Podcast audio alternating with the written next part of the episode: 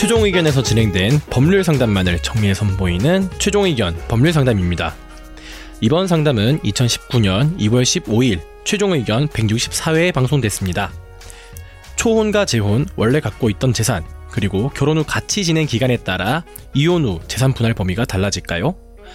이번 최종 의견 법률 상담에서는 이혼 시 재산 분할에 대해 다뤄봤습니다. 최종 의견에 사연을 보내주세요. 법률 상담해드립니다.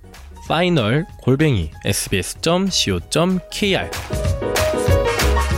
K방송 모 주말 드라마를 보다가 별 희한한 궁금증이 생겼는데요. 이혼 시 재산 분할에 대한 질문입니다. 만약 억만장자와 재혼으로 결혼해서 몇 년 동안 살다가 이혼을 하면 억만장자가 결혼 전부터 가지고 있던 재산도 분할 대상인가요? 아니면 결혼 후부터 발생한 재산에 대해서만 분할 대상이 되는 건가요?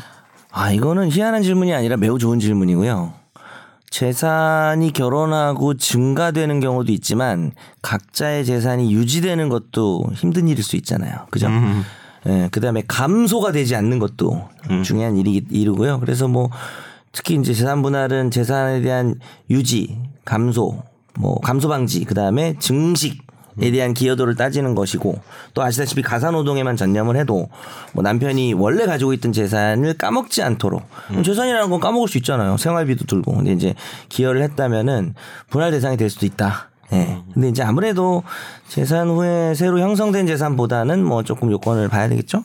음. 음, 그리고 같은 경우인데 젊은 남녀가 초혼으로 결혼을 했을 때 한쪽은 재산이 많이 있었고 한쪽은 빈손으로 결혼할 경우 음. 이혼하게 될 경우에 어, 결혼 전 재산에 대한 부달이 동등하게 처리되는지 아니면 근속 연수에 따라서 결혼 근속 연수에 따라서 똑같은 결혼 전 재산이라도 분할 대상이 달라지는지 궁금해요. 근속 연수, 결혼 결혼 근속 연수. 내가 개근상 줘야 되는 거 아닌가? 아 이거 되게 참신한 표현 같아요. 근데, 근데 따라 써도 돼요 이거? 이분이 희한한 질문이라 그래갖고 법을 아는 사람 같아요. 너무나 정확하게 혼인 기간이 중요하죠.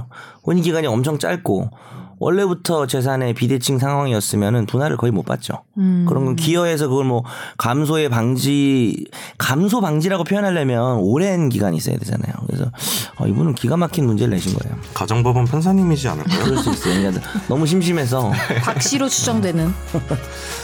네 그러면 다 이제 넘어가겠습니다. 다음 사연.